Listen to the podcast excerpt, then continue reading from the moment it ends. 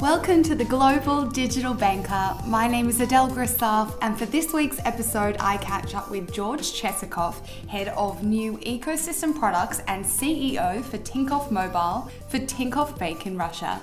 Today, we're discussing the Tinkoff Bank success story and how they went from humble beginnings as a direct mail credit card company all the way to becoming the world's largest fully online bank by customer base. George, thanks for joining me. Well, thank you for inviting. me. So, first of all, I just wanted to say Tinkoff has just been named the biggest independent global direct banking enterprise in the world with over 7 million retail clients. Congratulations, that's a pretty exciting achievement. Well, thank you very much. And actually, now it's 8 million. Oh, wow. And yes, we're fully digital, branchless, and started from humble beginnings as a credit card company doing mm-hmm. direct mail. We assembled as a team and by Tinkov our founder and chairman, in 2006. Launched in May 2007, doing credit cards through mail, much like Capital One, adapted for Russia. But since then, we developed a full-fledged presence in many sectors of um, financial services. So, starting as a credit card company, serving our customers all across Russia without a branch is difficult. Mm. So we needed to serve clients well through call center at the time. We didn't have a digital presence. So in order to do this, we had to simplify processes, teach our call center staff how to solve problems on their own, develop mechanism to listen to our customers' feedback so that we could improve the products and make them really simple and understandable. And that's how our focus on customer experience has emerged. Second, we were a direct mail company. That meant that we needed to experiment a lot to find winning combinations of product features, packaging, etc., etc. So we became very analytical from day one. So when the internet age started, we actually were fully ready to launch. We had all the numerical capabilities developed for direct mail to be applied to internet acquisition. Mm-hmm. And uh, the missing piece was technology, and we course, as a typical bank, we started with buying technology, but over the time we learned how to build our own technology because it was faster, cheaper, and uh, more modern. So at that time, we didn't have any retail funding. We're, we're retail lender, but no retail funds. And it was a crisis time, no institutional funds available, so we decided to launch deposits how do we deposits without branches? How we had to solve this problem, online acquisition of deposits, product design. The customer needed to know that they can get their money back at any time, at any place, which meant a very good card with the ability to withdraw money at any ATM at zero cost. So we did this. And then customer loved the product and actually they loved the card piece much more than the deposit piece. Oh, interesting. So the card, Tinkoff Black, is a debit card with a lot of functionality, cashback, interest, etc. Mm-hmm. Took a life of its own, and now it's a flagship product of ours. And once people started applying for debit cards, they needed payments, they needed a lot of uh, the PFM, etc. So we started to build this, all these tools, first online and then through a mobile app. Mm-hmm. And that's how a digital universe started to emerge. And once we had both lending and debit card, current account products, suddenly you understand that you can do a lot more with those. For example, you can do investments. Because for investments, you need a place where you can put your money, take your money back. Mm-hmm. So we started an insurance company because all our customers needed some kind of insurance. And we started to develop in the ecosystem of connected and highly integrated products. So to put the long story first, from day one we were obsessed with customer being happy, and that meant great product design and great process design. And second, were numerical from day one.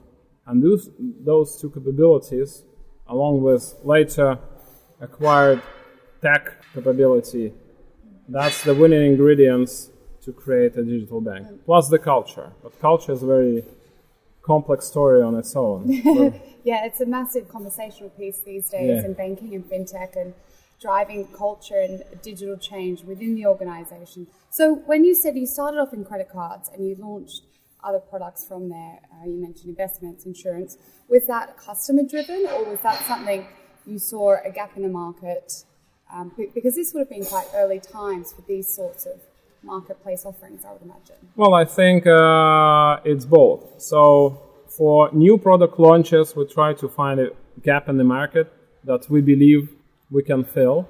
But once we launch the product, we constantly fiddle with it. Obviously, no product is uh, successful or uh, ideal from day one. Mm-hmm. So we need to tweak it fast. We have a failure tolerant culture. People do fail often, but they're forgiven because without failing, you cannot create something that works. Exactly. So we experiment a lot and listen to customer feedback to improve our product design. Great. And at LendIt FinTech Europe, you were talking about marketplaces and their role in the future of banking. You mentioned it's ecosystems rather than marketplaces that will be the future of banking. So, what did you mean by this? And what are the considerations that you think about when you're bringing new partners on board to your platform? Well, honestly, our experience shows that marketplace is where you have a shelf and you fill it with somebody else's products. Mm-hmm. In many situations, the shelf is more important than the product. For example, in our online mortgage broker, what matters is the experience from your decision to buy an apartment financed by mortgage to the actual signing of a mortgage. This what matters, mm-hmm. not the mortgage itself. Yeah, the mortgage is commodity. It's just you pay it down it over 20 years and uh, that's it. But the process, which is actually a shelf, mm-hmm. that matters most. So we did a lot of process innovation here, and our customers they need to come to an office only once to finally sign the mortgage and the apartment acquisition documents. Before that, it's fully digital, fully online.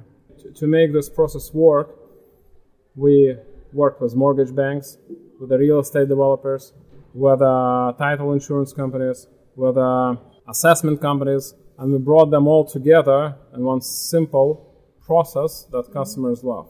In this situation, the shelf is more important, the products are commoditized, it's a marketplace. Mm-hmm. But in another situation, the product, which actually is not a product, it's a relationship, is more important. For example, debit card or digital banking, lifestyle banking that we build, is a complex relationship. You cannot have a marketplace for relationships. So in this situation, where the product is more important, we tend to build the products ourselves because we believe that we can do the, the customer experience much better. Yeah, and then that's going to drive stickiness of your customers to then perhaps consider other products that you that you have. Yeah, people love the way we make our products.